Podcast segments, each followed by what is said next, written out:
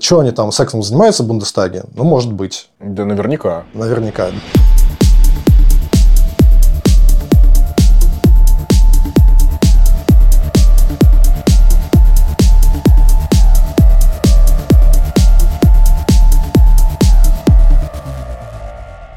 Здравствуйте, друзья! В эфире канцлер и Бергхайн. Это подкаст про секс и наркотики в холодных кабинетах Бундестага. Да? Почему холодных? Потому что там же экономили этой зимой, да, и, и не совсем топили, как-то уменьшили на пару градусов температуру в помещениях, так что надо как-то греться, как-то спасаться.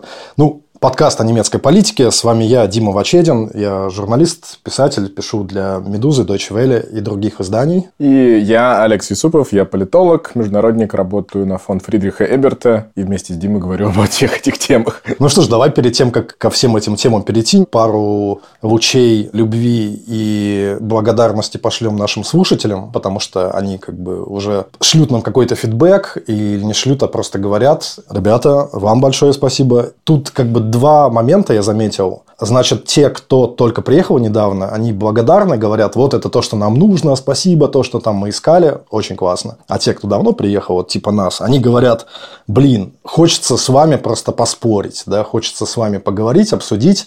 Очень приятно, кажется, и то, и то, как бы ожидаемо и хорошо. Что скажешь? Нет, это здорово. И э, теперь до меня начал доходить и негативный фидбэк. Но он показывает, что люди слушают, и вот то, о чем ты говоришь, у них есть э, другая точка зрения, им что-то не нравится они подмечают ошибки, и для меня это хороший такой сигнал о том, что люди реально слушают, и им не просто приятно, там, знаешь, что у них э, во время пробежки что-то идет, а на них информация производит какое-то впечатление. Давай к нашей сегодняшней теме. Красные линии. Что нельзя делать немецкому политику? Сейчас вот такой вот заход неожиданный сделаю. Значит, о чем речь? Есть такой Никита Томилов, молодой екатеринбургский правозащитник и юрист, вообще молодой ребенок, практически подросток по нашим меркам. Когда там в Екатеринбурге были вот скандалы по поводу строительства храма, вот он там принимал активное участие, потом вынужден был эмигрировать. Ну, он гей открытый, и там пошли уже, ну, в Екатеринбурге жизни не стало, короче говоря, нужно было на Германию, слава богу, переехал. И вот он буквально там год или два переехал, и тут э, в СМИ, значит, появились новости, что вот он стал каким-то муниципальным депутатом в Берлине, берлинским депутатом. И я прочитал, удивился, думаю, вот как же так, где это, он что за депутат, интересно. И как, собственно, взломал он за какой-то год, да, вот этот вот активный,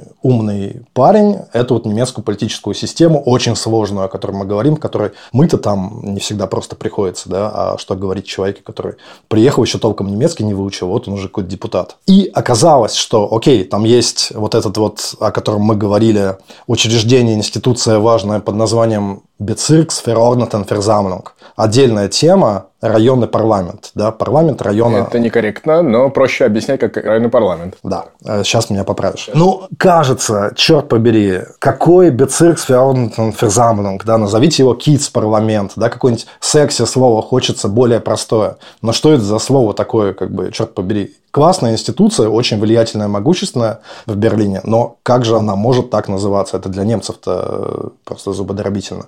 Поправляй. Да, это, конечно, крючкотворство, но это не парламент в том смысле, в котором мы привыкли о нем говорить. Одновременно его можно выбирать, но при этом он часть исполнительной власти. Ну так вот, конечно, таким депутатом, не депутатом он не стал, да, а там что оказалось? А оказалось так. Есть там, соответственно, комитеты, большое количество. По всевозможным направлениям в этих комитетах входят, собственно, депутаты институции, не буду ее повторять еще раз, и такие вот представители народа, такие народные эксперты, знаешь? Либо это бюргер-депутирты, либо. Бюргер так, да. Это бюргер-депутирты. Соответственно, им совсем, чтобы быть этим бюргер-депутирта, совершенно не нужно быть ни гражданином Германии, ни какой-то там политический опыт. Это просто чувак, который в чем-то разбирается, и вот он представляет как бы масса избирателей. Да? И вот наш Никита стал как раз таким бюргер-депутирта. Ну, как бы он сам, по-моему, не очень понял, если честно, куда он попал. Но это, не, это как бы не, э, ну, не ему упрек. Понятно, все там, в новой газете большая статья вышла, вот там берлинский депутат.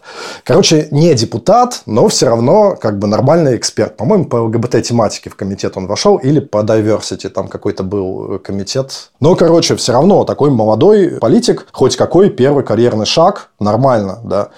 И вот, обращаясь как бы к Никите, Никита, выпуск для тебя. Как не наломать дров, что как немецкому политику тебе делать ни в коем случае нельзя, или в какие скандалы попадали немецкие политики, о которых мы как бы слышали за последние десятилетия, что до нас доносилось, что доносилось до прессы. Сразу хочу сказать, что мы постараемся не оценивать это с каким-то вот указательным пальцем, вот про белое пальто сейчас э, много говорят, не с позиции морального превосходства. Постараемся не оценивать. Люди есть люди. Депутаты, там, политики, прежде всего люди. Люди делают ошибки, Люди иногда и не делают ошибки, но получается так, что какой-то скандал из этого вырастает. О таких примерах тоже поговорим. Как-то так получается, да, что вот попадает в объективы, там, не знаю, в бинокль прессы какие-то политики по каким-то таким поводам. Вот об этом поговорим. Как тебе такое? Да, я соглашусь. Мы не собираемся грязное белье вываливать. Я думаю, не раскрою там тайну нашего производственного процесса. Мы с тобой друг другу питчим темы, да, и договариваемся о них. И когда ты запитчивал эту тему со скандалами, я сначала задумался, потому что для меня, как для такого испорченного профессиональной деятельностью политолога, это такая сложная тема. Слово скандал, оно вообще используется в самых разных ситуациях. И потом я полез разбираться, что, собственно, и это такое будет отступление академического толка, что такое политический скандал. Начнем с банального, что там греческое слово «скандалон» – это что-то типа силок или веревка, о которую ты спотыкаешься. И в этом заключаются уже элементы скандала, о котором я бы хотел сегодня говорить. Потому что действительно немецкий политический скандал – такая отдельная история. Есть несколько книг, я, кстати, вам в шоу-ноутс одну там укажу, она такая интересная, феноменология политического скандала для тех, кто читает на немецком языке. Но, по сути, нужно понимать, что это нормально. Скандал – это это чрезвычайно важная часть любой демократии. То есть, чем менее демократическое общество, тем меньше скандалов. Часто слышится, в том числе от наших с тобой уже обсужденных политиков из АДГ, что вот, количество скандалов превысило все возможные допустимые цифры. Что не год, то коррупция, какие-то там преступления и так далее. И они используют это зачастую как аргумент такого культурного пессимизма, говорящего о том, что год из года политическое каство все больше вырождается, туда приходят все менее приличные люди. Смотрите, скандал за скандалом за скандалом. В научной литературе предположение иное. Там речь идет о том, что чем более открыто общество, чем лучше работают журналисты, и чем больше вообще доля власти людей над своей политической системой, тем больше скандалов. И поэтому в скандале есть три вещи. Во-первых, это нарушение какой-то нормы. Во-вторых, и это принципиально важно, это попытка скрыть это нарушение. И третье, это когда вот это все дело вскрывается, не получается оставить это секретом. И как оно скрывается, неважно. Там может быть э, whistleblower какой-нибудь, журналист, предатель из собственных э, рядов, может быть политический противник. Ну, в общем, все. Какой-то скандал становится достоянием общественности. И вот этот третий элемент – это общественное возмущение. И вот эти три вещи. Первое – нарушение нормы. Второе – это попытка скрыть это нарушение. Третье – это возмущение. Вот из этих трех вещей состоят все политические скандалы. Я попытался, кстати, так прикинуть. Я там почти 80 скандалов насчитал тех, которые в прессе можно найти под словом «скандал» с 49 года. О, вот ты куда залез, господи,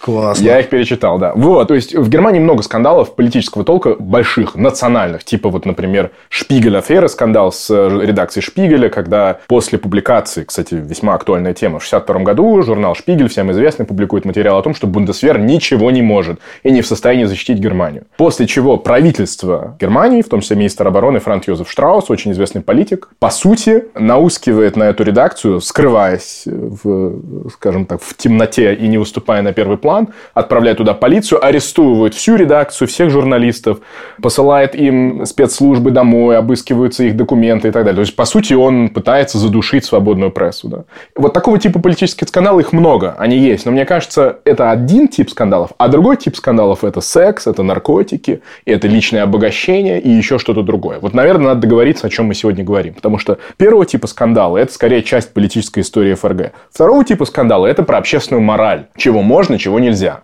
Потому что чего можно, чего нельзя – это вопрос несколько другой, чем что легально и что нелегально. Понятно, что политические скандалы – это немного другая постановка вопроса. Это не про закон и порядок. Это про порядочность. Ох, да, есть случаи еще и какие-то промежуточные, да, которые туда захватывают. Но э, уточнение действительно важное. Ура! Ждал возможности, когда Макс смогу произнести эту фразу. Перепрыгнем, пожалуйста, на 50 лет. Почему-то начать хочется, вот просто для иллюстрации, с двух отставок президентов Германии. Давай, может быть, с этого начнем. То есть, какие у нас там годы? Это Хорст Келлер 2010 год и Кристиан Вульф 2012 год. Президент Германии федеральный президент, бундеспрезидент, да, отличный у него дворец Бельвью. Посмотрите, того стоит, классное место. Это резиденция президента Германии, который, ну, на минуточку, согласно Конституции, принципе, глава государства же. И, в принципе, политик, который занимает пост президента, да, это, наверное, ну, прям моральный авторитет. Да. То есть, с одной стороны, его поддерживают и оппозиция, по, по крайней мере, на каком-то этапе. То есть, эта фигура должна быть приемлемая и для правящей коалиции, и для оппозиции.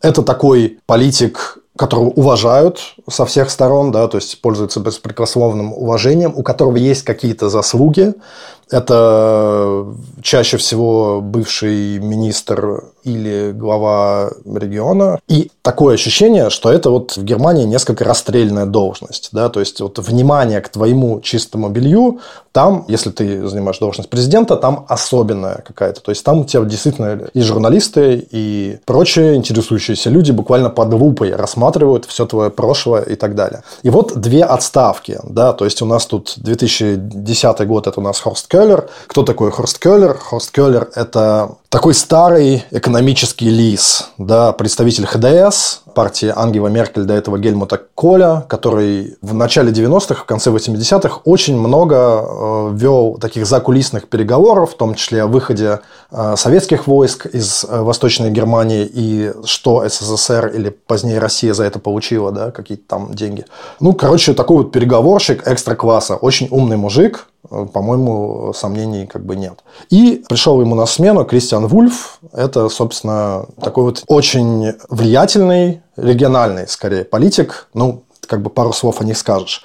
И оба с разницей буквально в два года ушли в отставку из-за политических скандалов. Передаю тебе слово. Да, ушли из-за политических скандалов, но все-таки разных. Вот если скандал – это тот тест, который показывает, какие нормы действуют в обществе, то надо понять, в чем, собственно, причина. В чем скандал, да? банально. В Германии, в отличие от других стран, кроме обычного там секса, наркотиков, коррупции, есть еще одна тема. Это нацистское прошлое.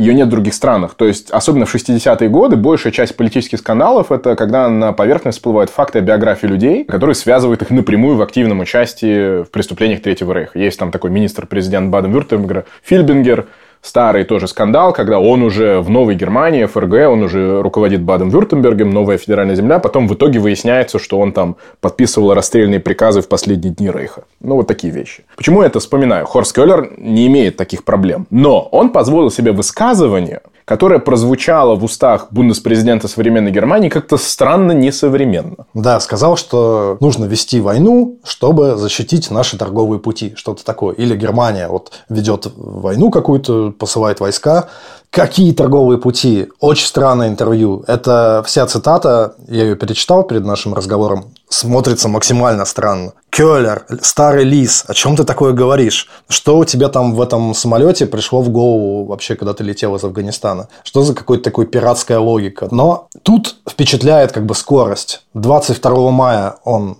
летел в самолете, дал это интервью, и 31 мая он уже подал в отставку. И говорит, да, вы извините, я не совсем то имел в виду, и я имел в виду вот эти вот наши участия в миссии по борьбе с как раз с пиратами, да, то есть вот что означает, что мы как бы защищаем наши торговые маршруты, да, но тем не менее меня можно было понять по-другому, извиняюсь, доверие утрачено, ухожу в отставку. Ну, все правильно же сделал, да? Ну, мог остаться. Как мог остаться, и в этом интересный вопрос. Вот, опять же, в научной литературе есть много исследований о том, в какие скандалы приводят к отставке, а какие нет. Да? То есть, реакция общественности на нарушение нормы. Здесь какое нарушение нормы? Странно президенту современной Германии говорить о том, что страна защищает свои коммерческие интересы в морях, пользуясь там фрегатами, эсминцами и так далее. Очень странно. И чем больше времени проходит, если честно, тем меньше понятно, что произошло и почему он ушел, но он, судя по всему, посчитал, зная немецкое общество, что такую фразу ему не простят. Возможно, даже простили бы. То есть, времени не прошло достаточно, чтобы понять, простят, не простят. Очень многое в биографии отдельно взятого скандала связано с реакцией. Ну, началось возмущение. Они говорят, о чем вы говорите? Мы не империалистическая держава. И даже если ты не можешь объяснить нашему населению миссии типа афганской или вот флот в Сомали, который участвует в европейской миссии Аталанта, борющейся с пиратами, все забыли эту тему. Раньше это была большая тема. Была китайская миссия, американская, российская, европейская и так далее. Даже если ты не в состоянии объяснить, ты не не может такую фразу сказать. Знаешь, в чем главная проблема? Главная проблема в том, что он остался слишком активным политиком. А от президента это как бы не требуется. Он, президент должен быть умным, добрым и мудрым. Даже вот не умным, а мудрым и добрым. И защищать своих. И вообще не дело как бы рассуждать о том, что надо там защищать и куда отправлять войска, если не происходит ситуация, когда действительно враг напал. Тогда да. А он слишком решальщик, наверное, был, да, привык еще в 90-е годы решать конкретные проблемы. А тут уже все, ты президент. У ну, тебя другая возможно, задача. ты прав. Возможно, он потерял терпение, что, возможно, ему вопрос показался дурацким, да, а что мы делаем в этой части мира и зачем это нужно. И именно этот скандал для меня не скандал моральный, а скандал политический. Что-то не сложилось в политической системе. Нельзя сказать, что именно возмущение и попытка скрывать, он, он попытался вначале что-то объяснить, чуть-чуть, но сразу после того, как он понял, что это не работает, он решил не заниматься. Ну, красную линию перешел, что да, говорить. Да. Теперь Ясно. второй. Кристиан Да. Вульф. Да, вот от тебя немножко твое мнение хотел узнать. Мы даже еще, помнишь, для «Медузы» я писал статью, немножко говорили о Нижней Саксонии как о таком вот клане, да, чуть Да. ли вот можно так сказать несколько спекулятивно, да, но вот такой вот прям Нижняя Саксония, очень странная, закрытая, элитная, не знаю, такая вот как бы дерево, да, где, которое вот с ветвями куда-то уходит, система, да, вот такая вот, где все друг друга знают, где все как-то связаны, где бизнес связан с политикой так, что не отодрать, где все партии почему-то не являются как-то врагами, да, политическими, а как-то друг друга тоже вот как-то все свои, да, вот вся эта политическая система, то есть связи какие-то иные, скажем так, оказываются важнее, чем партийные. Такая вот э, очень загадочная для меня история. Если сказать, что сейчас у власти у нас нижний саксонский как бы клан, то в этом тоже что-то есть. Да, доля, что много- доля правды доля есть. правды В ней есть другие объяснения, потому что Нижняя Саксония сильная экономика,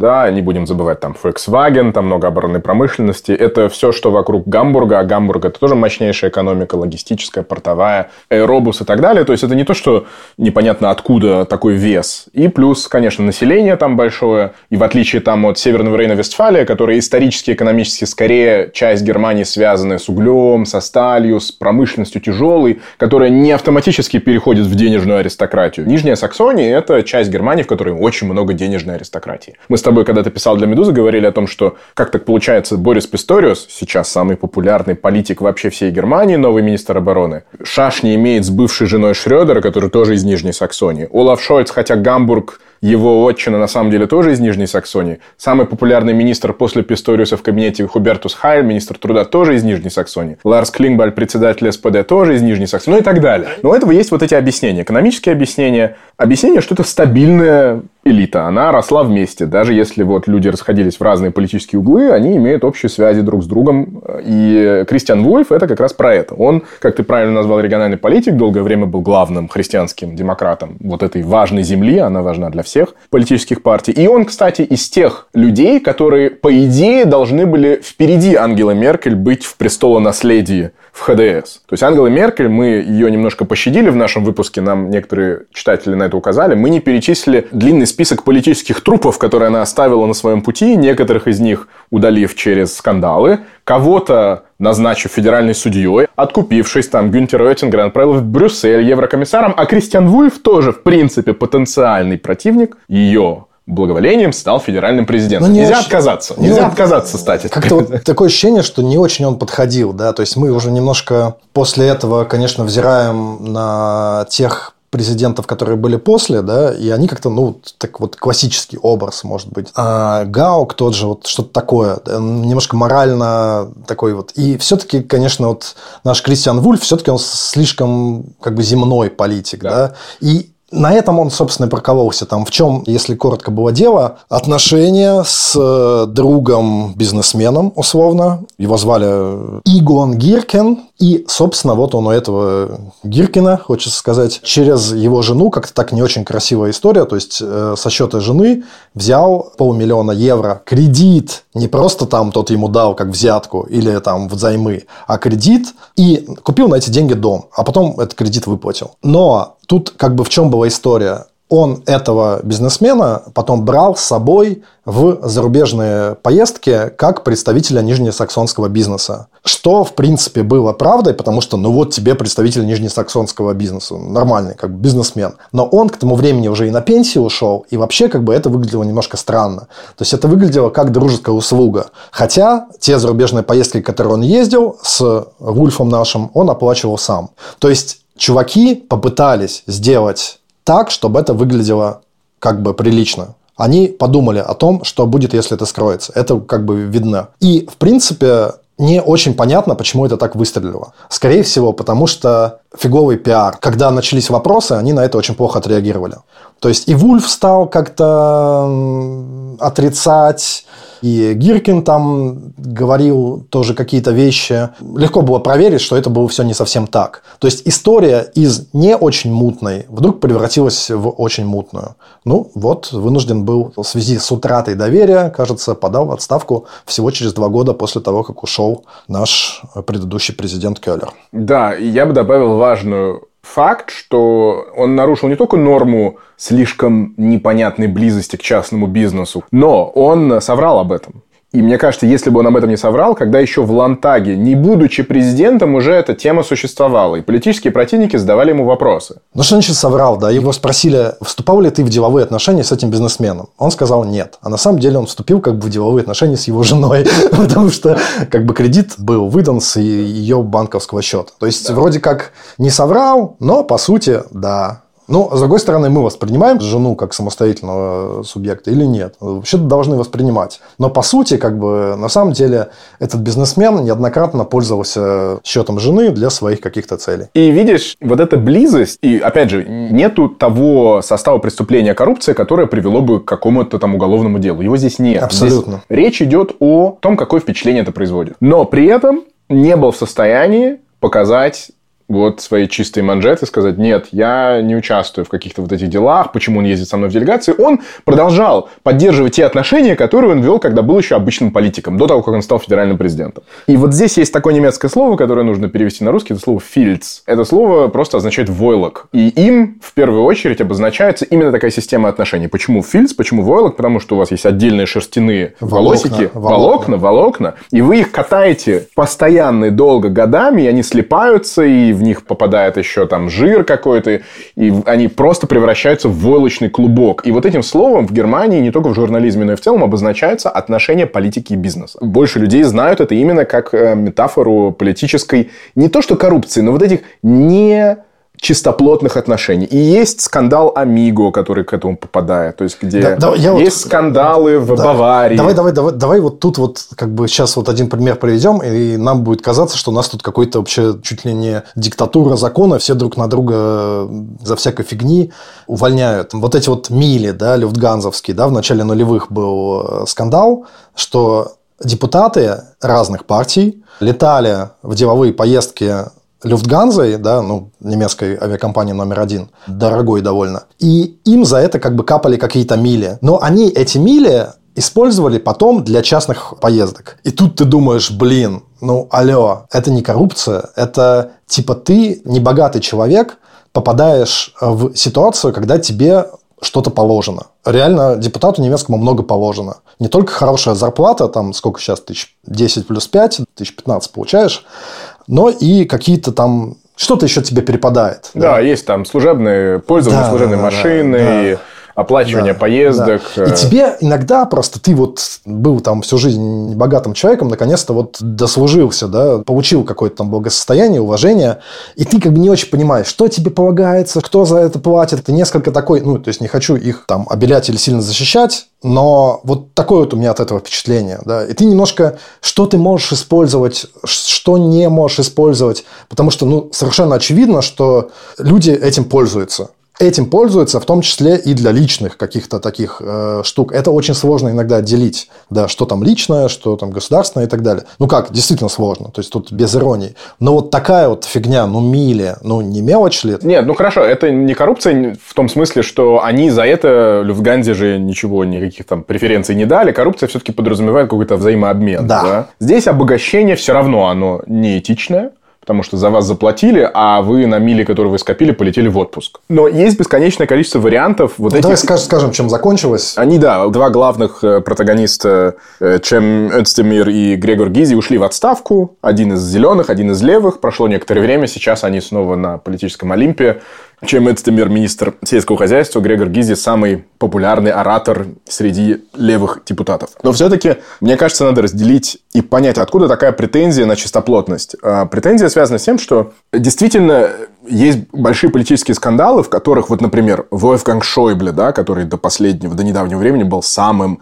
заслуженным ветераном Бундестага. Его политической карьеры не смыть пятно того, что он был главным действующим лицом гигантского скандала, в котором партия ХДС получала миллионы из частного бизнеса, прятала их от закона на каких-то других счетах, в том числе за рубежом или в сейфах, и использовала эти деньги, не афишируя их немецкой общественности, для борьбы со своими политическими противниками. Но это конституционного масштаба кризис. Но Шойбле при этом себе в карман ничего не положил. Мы ничего об этом не знаем, и даже подозрений таких нет. И до последнего он был одним из самых уважаемых людей вообще в немецкой политике. А с другой стороны, у тебя есть вот эти депутаты, которые на миле, доставшиеся им ништяком, слетали в отпуск. Вроде бы никому от этого плохо не стало, никакого урона политической системе они не несли, и при этом они должны уходить. Потому что разделение политика и его должности, вот это та норма, в нарушение которой всячески не приветствуется в Германии. Но, с другой стороны, и тот, и тот случай, да, ты как бы схитрил, нечистоплотно поступил, но ради партии немножко вызывает уважение. Вот Шойбле пошел на риск. Как бы, да, хотя понятное дело, что смотреть на это лучше, по-другому.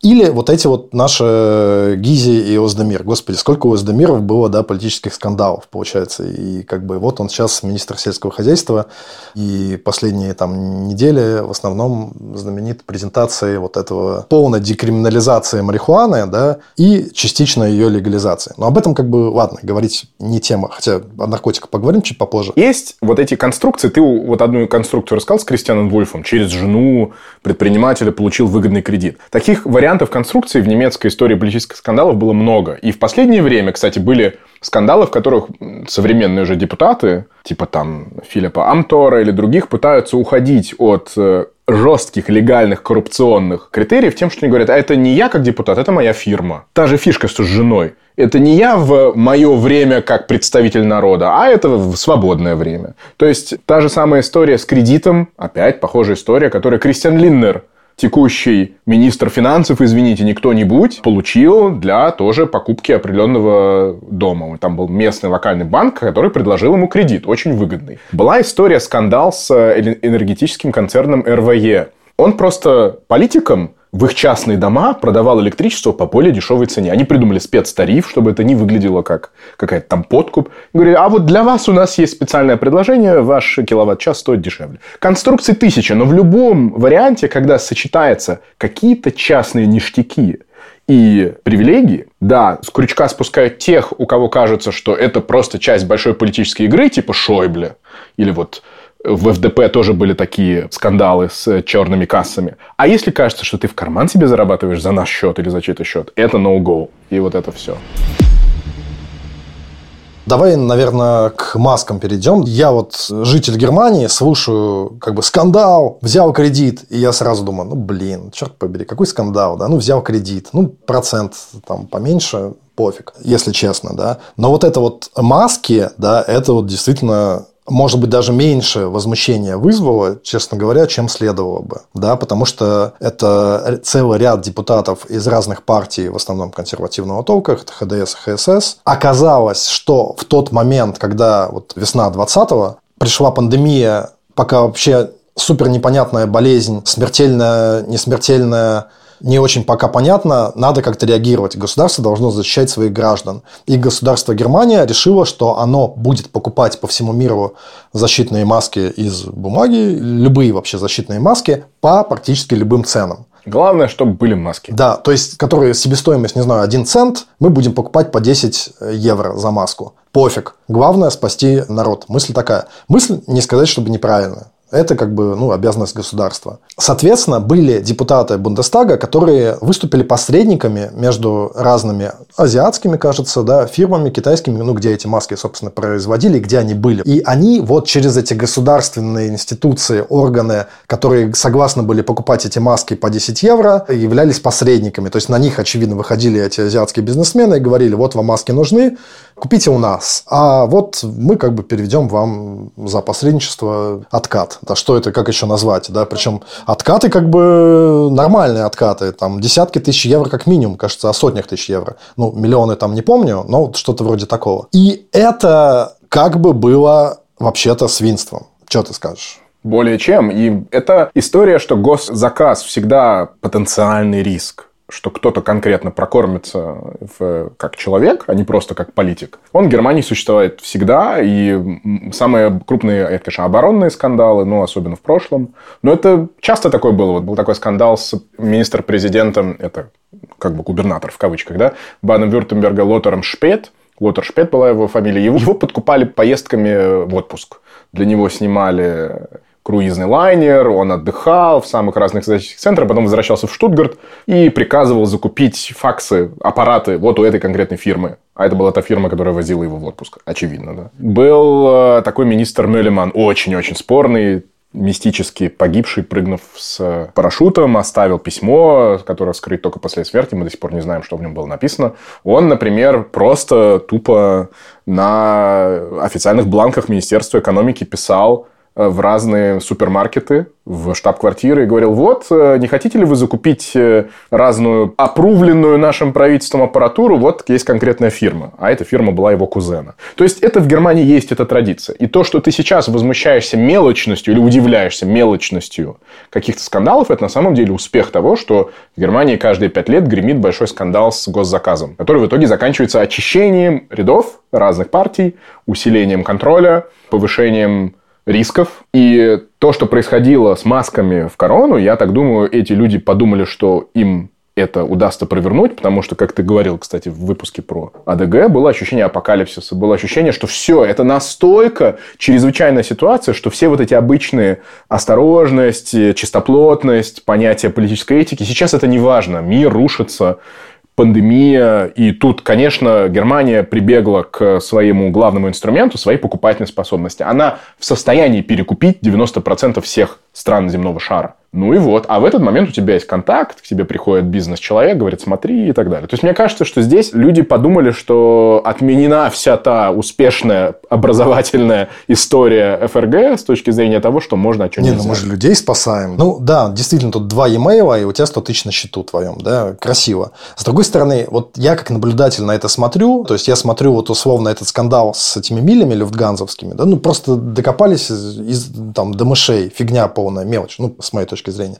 И вдруг там что-то ничего-ничего, и вдруг бац, вот такой вот как бы супер откат. И я смотрю на это и думаю, блин, значит, что между вот этими полюсами там куча всего, но надо сказать прямо, или сделаю я такую как бы гипотезу, что в принципе в Германии нет крупной мощной силы, которая хотела бы эти скандалы, все абсолютно скандалы, которые коррупционные эти схемы, хотела бы вскрыть в их полном объеме и досконально. Ну, вот как бы такого комиссара Катани. Потому что я вижу, что типичное начало немецкого скандала – это какая-то спецслужба другой страны, посылает сигнал нашей спецслужбе в Германию, да, в данном случае канадские спецслужбы, американские часто, какие-то, не знаю, союзники по НАТО, какие-то там прослушивания. Они стучатся в немецкую дверь и говорят, алло, мы ни на что не намекаем, но не хотите проверить того-то и того-то персонажа? Ну, во-первых, это как бы не совсем нормально, вообще-то, если честно. Да, в Германии возникают какие-то скандалы и по каким-то публикациям в прессе, да, и, но мы не видим тут системы, скажем так, да, а система вот именно что Запад западные партнеры какие-то стучатся. Это в этом систему мы видим.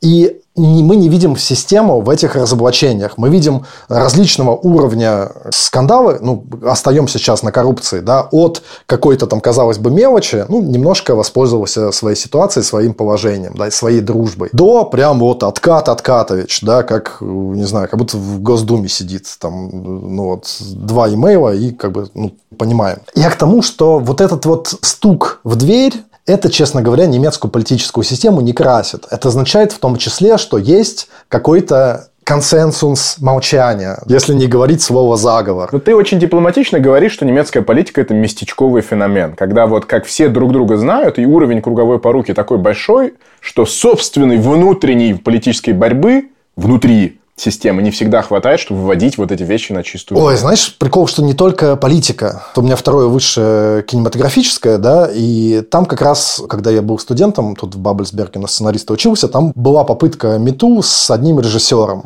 ну, который прям вел себя очень некрасиво, скажем так. Ну, грубо говоря, нужно было там с ним переспать, чтобы роль получить в его фильме. Что, честно, к сожалению, для немецкого кино достаточно типичная ситуация вообще, по-моему, кажется, для любого кино. Но для немецкого это еще сопровождалось тем нежеланием как бы раздувать, портить репутацию. Сейчас та же фигня с Тилем Швайгером, который как бы вот немецкое достояние, уже 30 лет клепает свой фильм. Ну, один из немногих коммерчески успешных немецких режиссеров, любимец народный. Осторожно скажем, что говнюк по поведению с съемочной площадкой, как мы недавно узнали. Но об этом сказать очень сложно, написать об этом статью. То есть пресса, она тоже, если честно, вовлечена в этот какой-то общий консенсус. Ну, потому что любая пресса зависима от источников. Тут да. нет таких вот как бы гонза журналистов, которые готовы вообще пофиг на все, которые, знаешь, будут правду матку резать, невзирая на э, статусы, на то, как с ними потом будут общаться, да, потом будут ли им сливать что-то или нет. Это такая большая тема, ты меня наводишь на мысль, это все симптомы того, что Германия – это консенсусная система. Она система, в которой ты будешь более успешен, если ты будешь не молодым, дерзким, тем, кто бросает вызов системе, а если ты будешь расти внутри ее. И речь идет о бизнесе, речь идет о науке, об организации, которая структурирует в университетах. Видимо, речь идет о культуре, как ты говоришь. Речь идет о политике, безусловно. И в этом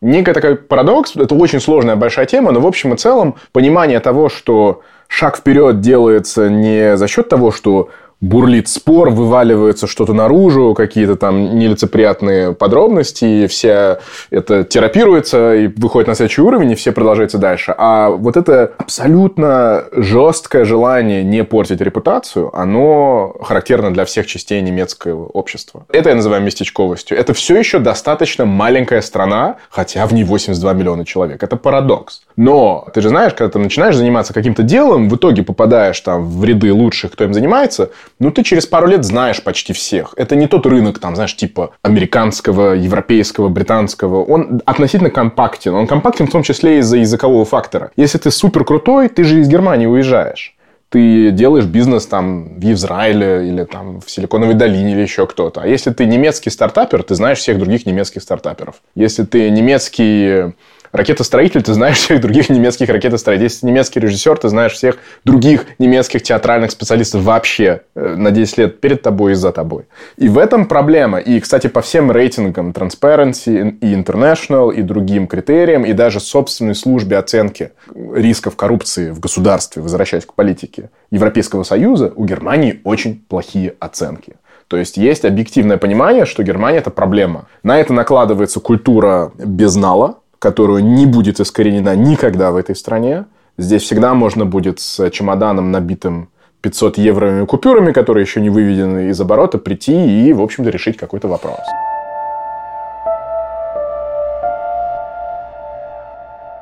Мы поднялись сильно наверх. Давай спустимся еще, наконец, до секса и наркотиков дойдем. Давай начнем вот с консенсуса про детскую порнографию. Тут все, политическая карьера заканчивается. Нет. Окей, сейчас поговорим. Ну, Себастьян Эдати. Блестящий политик. Очень крутой. Молодой, симпатичный, очень хорошо говорит. И канадские спецслужбы выяснили, что он, там не только он, прямо с сети, очевидно, со своего лэптопа, а может быть и с компьютера, который ему выдало государство, не знаем.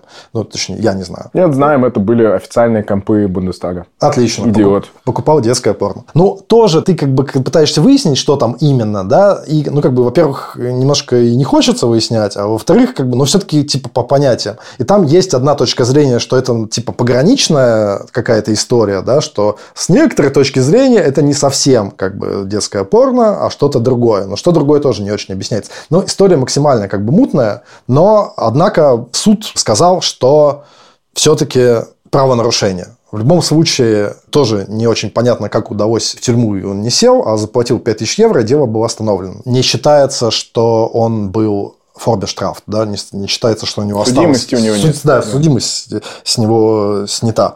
Для него политическая карьера была закончена. Вот это вот была пресс-конференция, ее я даже несколько раз пересмотрел, потому что вот это тот человек, который себя в качестве жертвы, да, то есть это, это не совсем типичное поведение для немецкого политика, которого в чем-то застукали. Потому что тогда он как бы по немецкой э, политической культуре надо проявить раскаяние это тебе всегда выгоднее. Ну вот, но он э, как бы э, очевидно считал, что все уже его карьера закончена, и он говорит там его там, он говорит, вот вы меня считаете педофилом, а вы не педофилы, да, а какое вам дело? А мне какое дело, кто вот... Ну, как-то так он там говорил довольно грубо.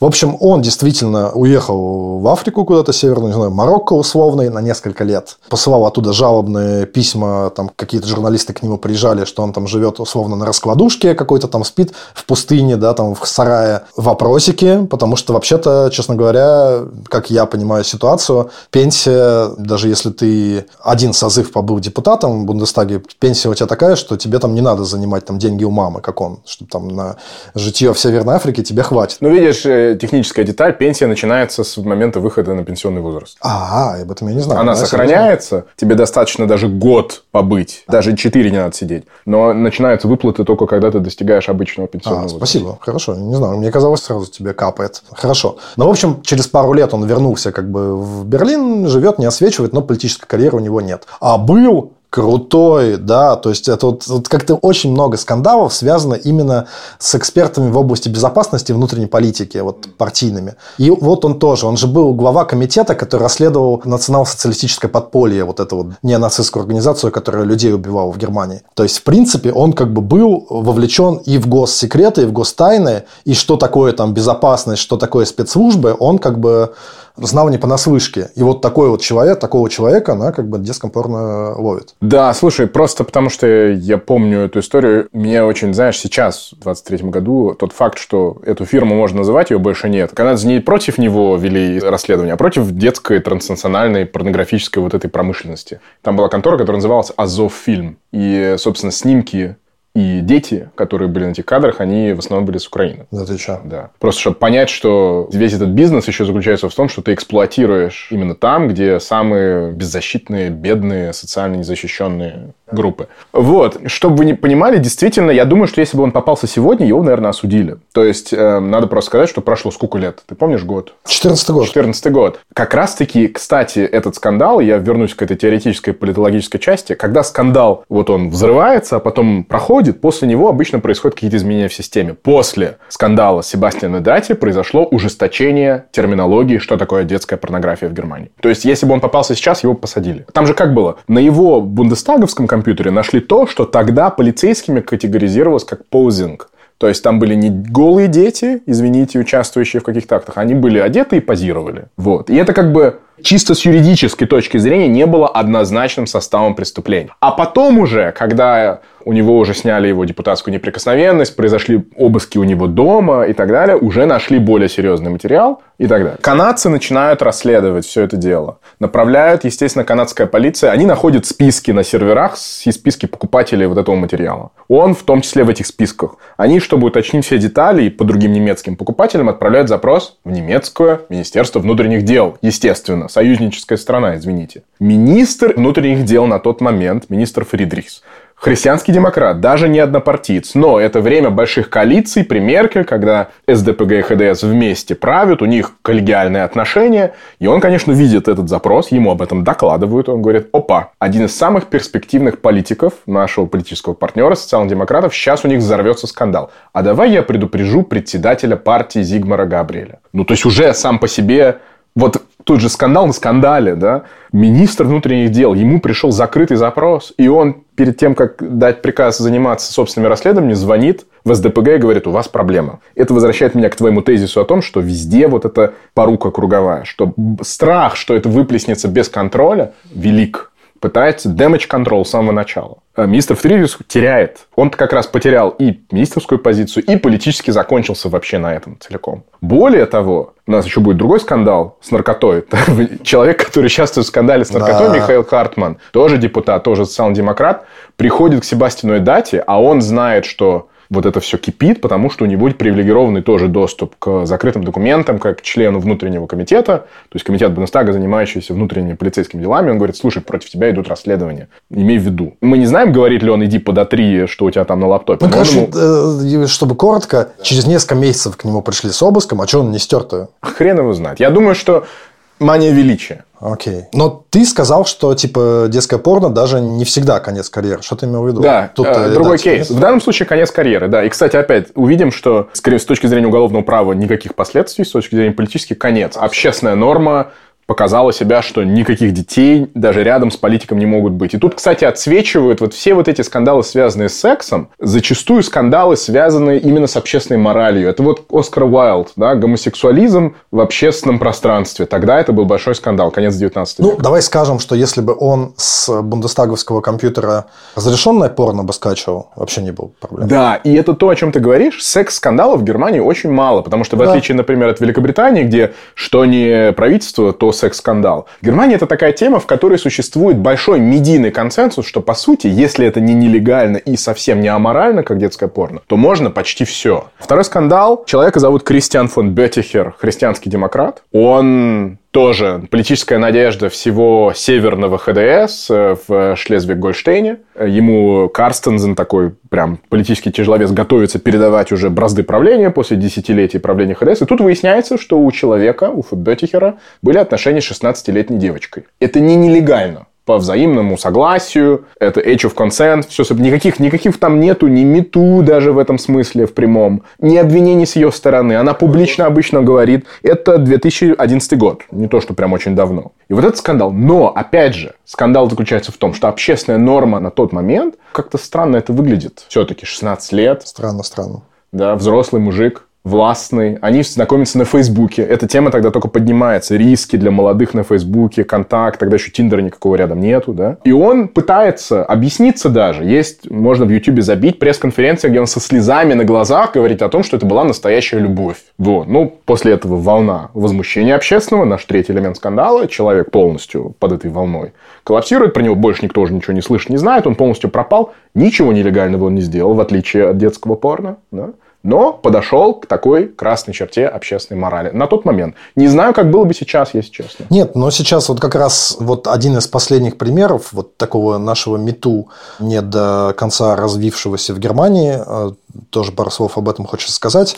Это скандал как раз с политиками партии левых. Это в Гессене, да, в земле Хессен и Северная Рейн-Вестфалия, там тоже что-то. Ну, грубо говоря, стареющие мужики приставали к молоденьким девушкам, там, практиканткам, молодым там, членам партии и так далее. В том числе какие-то там, ну, условно, там 50 лет тебе, ты заводишь отношения с 17-летней девочкой. Это все вроде как по доброму согласию, но мы как бы понимаем этот типаж. Это не очень приятные стареющие как бы мужчины. Неприлично. Политики. важно это слово, мне кажется, в немецком скандале. Соответственно, не знаю, какой вывод из этого сделать. Просто скажем так, что секс-скандалы в Германии их не очень много, и, с одной стороны, это хорошо, поскольку позволяет тебе свою сексуальную жизнь вести в рамках закона так, как тебе хочется, без того, чтобы тебя там папарацци сфотографировал, и ты увольняться тебе пришлось. Нет, не придется. Да. И опять же, как бы, ну, развелся ты, ну и бог с тобой, да, развелся и развелся, да, то есть э, твоя личная трагедия, ну и хорошо. Мы понимаем, что и у Меркель с мужем были отношения, как бы, ну, непонятно, ну, как бы не то, что там прям вот такая вот романтическая счастливая семья из книжки, да, там отношения сложные довольно, вроде бы. Но это как бы тебе не мешает. Но с другой стороны, негативная как бы сторона этого всего, что если действительно что-то происходит, а ты, тем более, как бы молодой и не влиятельный человек, то добиться правды и справедливости очень сложно. Да, секс, отношения, в том числе токсичные, выведены за скобку всего вот этого уравнения, которое оценивает политика в общественном пространстве. Видишь, про коррупцию мы говорили там от гигантских государственных скандалов до мелочи, а вот с точки зрения всего, что связано с личными отношениями, очень-очень мало и медийного интереса, и за счет этого консенсуса, о котором я говорю, мне кажется, типа, давайте не будем. И за счет, в принципе, вот этой общественной морали, которая, она не то, что формулирует, что все можно, она считает, что неприлично вмешиваться в эти вещи. То есть, я не говорю о том, что Германия сверхлиберальная страна. Это страна, в которой граница между допустимый общественный интерес и недопустимый общественный интерес проведена по-другому. Она не связана с тем, что у кого-то в двусторонних отношениях одного человека с другим, неважно, как они друг от друга зависят, происходят вот такие конфликтные, сложные, иногда преступные вещи. Если это становится достоянием общественности, и жертва сама об этом говорит, это окей.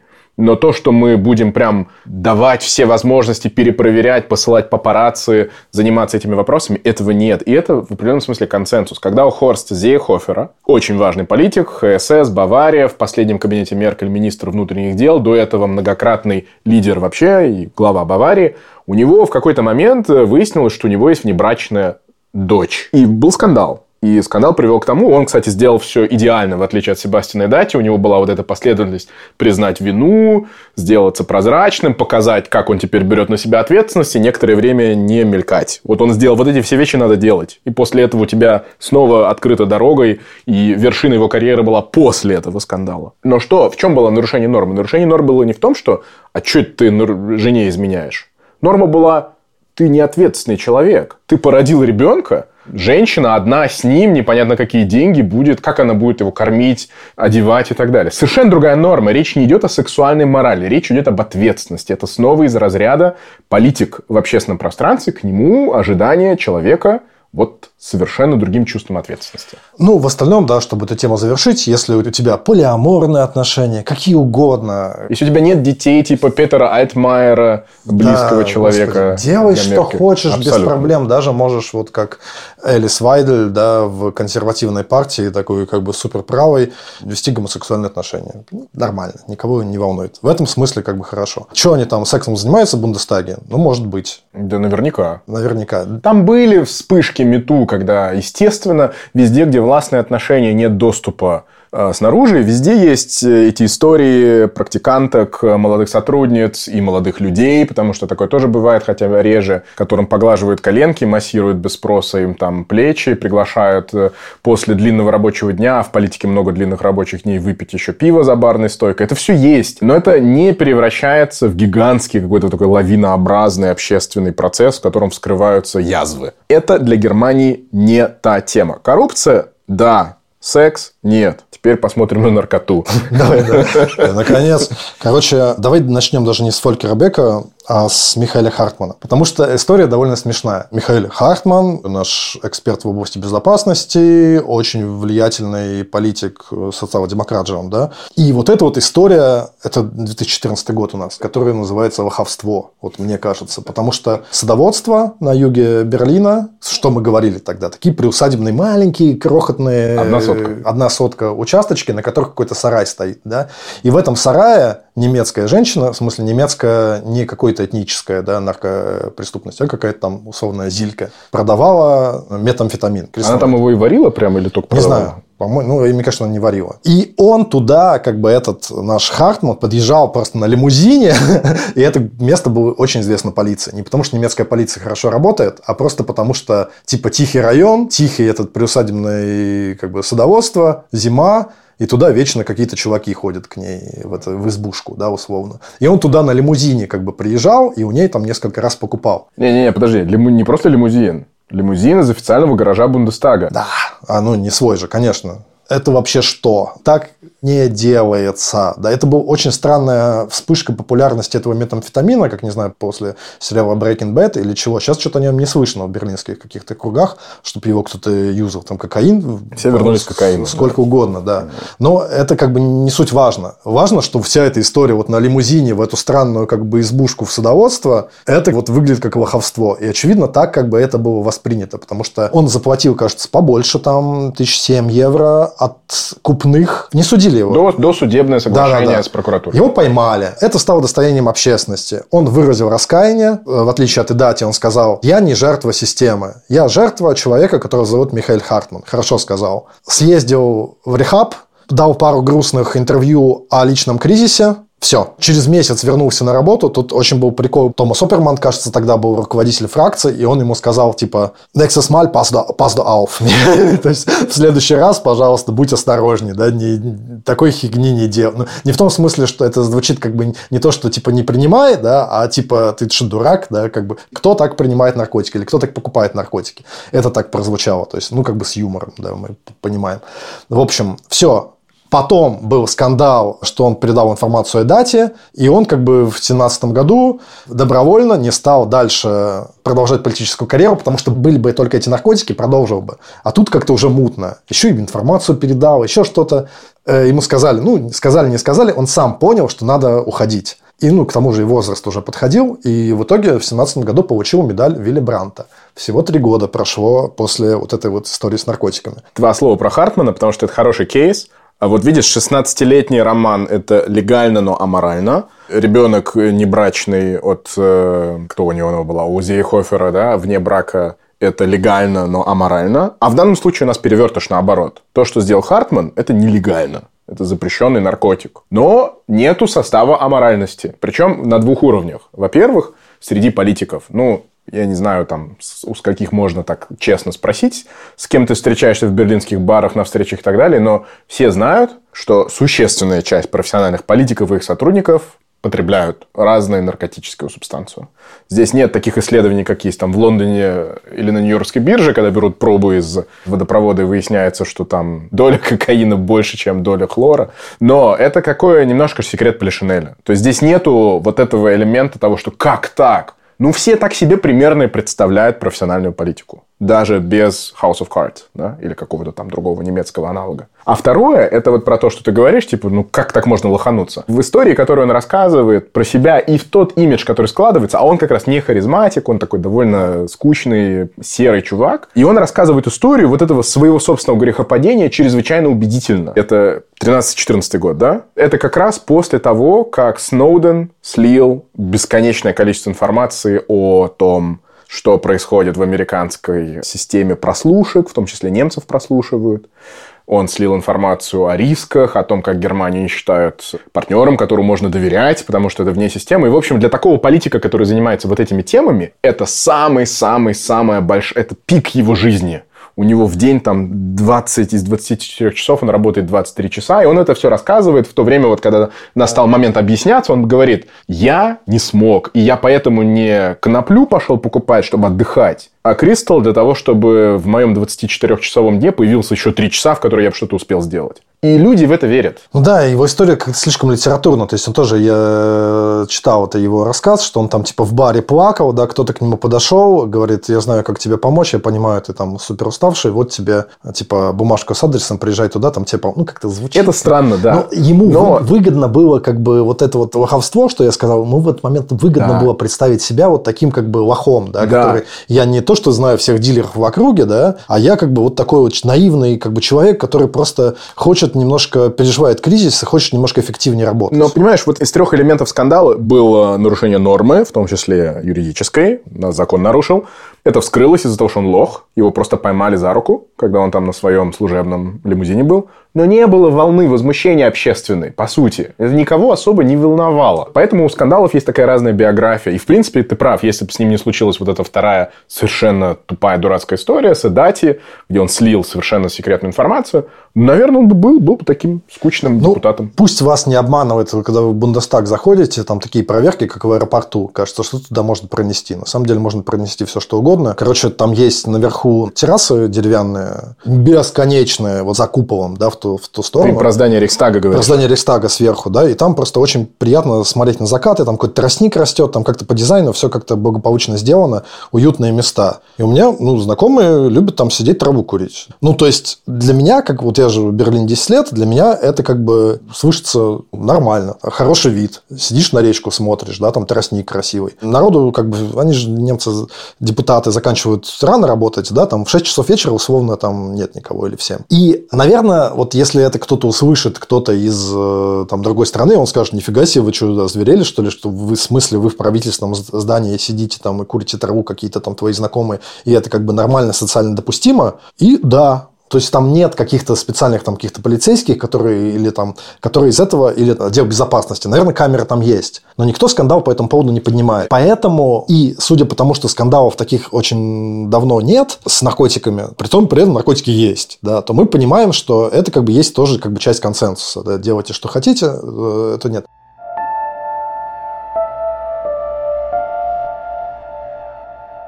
Зеленый Фолькербек. В 11 часов вечера у него обнаружили, опять же, этот Кристал Мэтт на Ноллендорф плац. Все вообще супер понятно. Из метро вышел? Ну, как бы, ага, Ноллендорф плац – это одно из самых оживленных мест ночной жизни ЛГБТ-гей. Да, бы, да, такой классный традиционный квир-район. Да, там гей-бары самые как бы считаются, ну, это Шеннеберг, да, они как бы престижно там и жить в какой-то степени, и, соответственно, там как бы вот эти вот бары бесчисленные. Весело, классно, там с хорошей атмосферой к культуре, вообще не гей как бы культуре, а к берлинской культуре времяпровождения вечера как бы выходного дня или даже не выходного, это, кажется, вторник был, наркотики как бы сопутствуют, да. Я не очень представляю себе, что там была за облава такая. Вообще, честно говоря, надо постараться в Берлине, чтобы тебя с наркотиками как бы остановили где-то. Тем более, если ты выглядишь как ну, Фолькербек. Поэтому ситуацию я себе вообразить не очень могу. Это 16-й год. Короче, суть в том, что он зеленый много позволено как бы никто не удивляется. Электорат зеленый, он как бы скажет, что, что не кокаин или что-нибудь такое. Или наоборот, что не трава, да, потому что как бы зеленая, да, экология.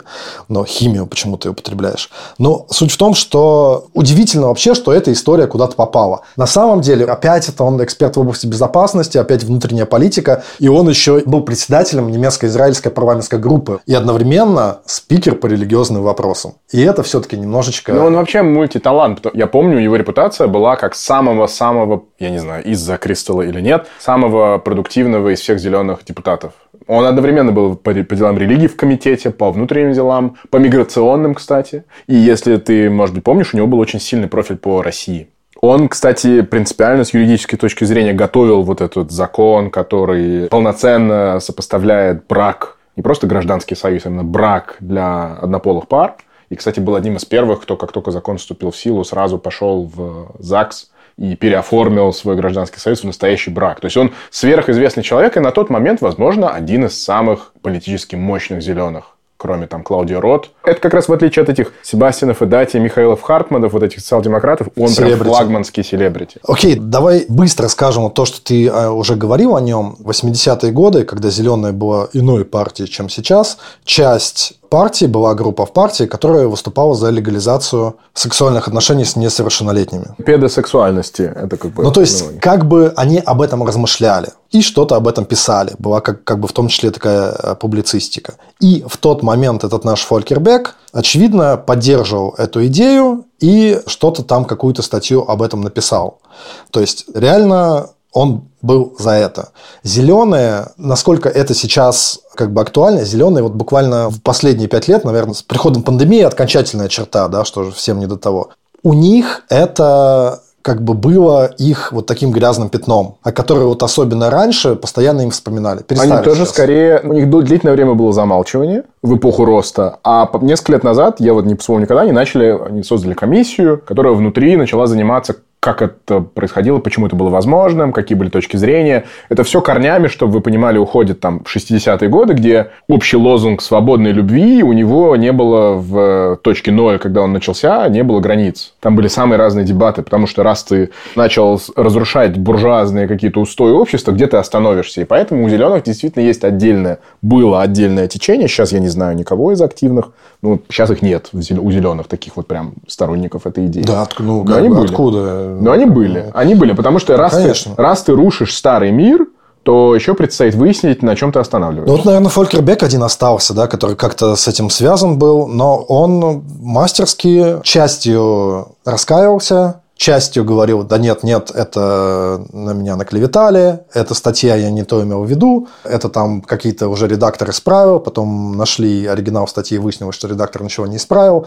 Ну, короче, сейчас все у Фолькера Бекова нашего нормально. Он не является одним из лиц зеленых, но, тем не менее, как бы уважаемый старик. Ну, не просто уважаемый, он президент, э, председатель немецко-израильского общества. Это, да. чтобы вы понимали, ну, это такая гражданская ассоциация, да, союз, который занимается связями вот этих двух стран. Ну, это тоже было его профилем тогда, как ты сказал, Дима. Но, в общем, он из числа тех, кто вернулся То есть он не вернулся на ту точку, где он был, но он не стал изгнанником. Да почти все вернулись. Не, ну смотри, некоторые, кого мы нас... Ну, Эдати не вернулся, Беттихер не вернулся. А вот эти все коррупционеры с масками, ну, не так много времени прошло, но я думаю, они не вернутся. Вернутся. Думаешь? Думаю, да. Э, Все те, мы не говорили о скандале с э, азербайджанскими деньгами в Бундестаге, не успеем. Ну, в общем, я думаю, что есть вот вопрос, правильно ли ты оформляешь свой уход, свое раскаяние, свою работу над ошибками.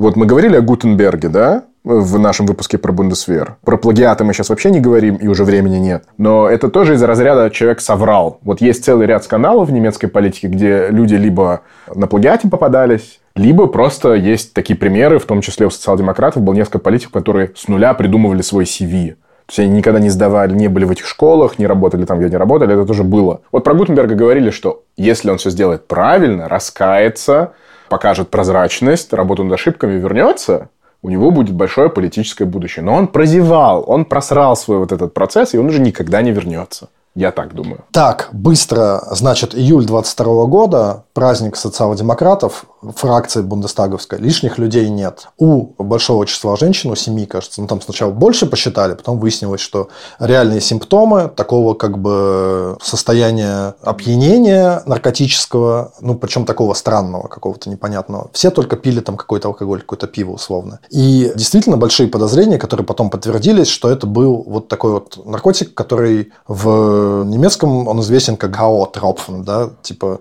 КО нокаут, тропфен капли, да, капли, которые тебя укладывают в нокаут. Существует, к сожалению, известная там немецкой полиции практика, что женщин, ну и не только женщинам, подмешивают э, для изнасилования. Да. Короче, скажем так, в берлинской клубной культуре есть действительно ну, большая толерантность к наркотикам практически всем. Грубо говоря, если у вас на входе обнаружат порошок, то, может быть, вас даже запустят внутрь, ну, скажут, что типа осторожнее там или, или как-то погрубее, но запустят.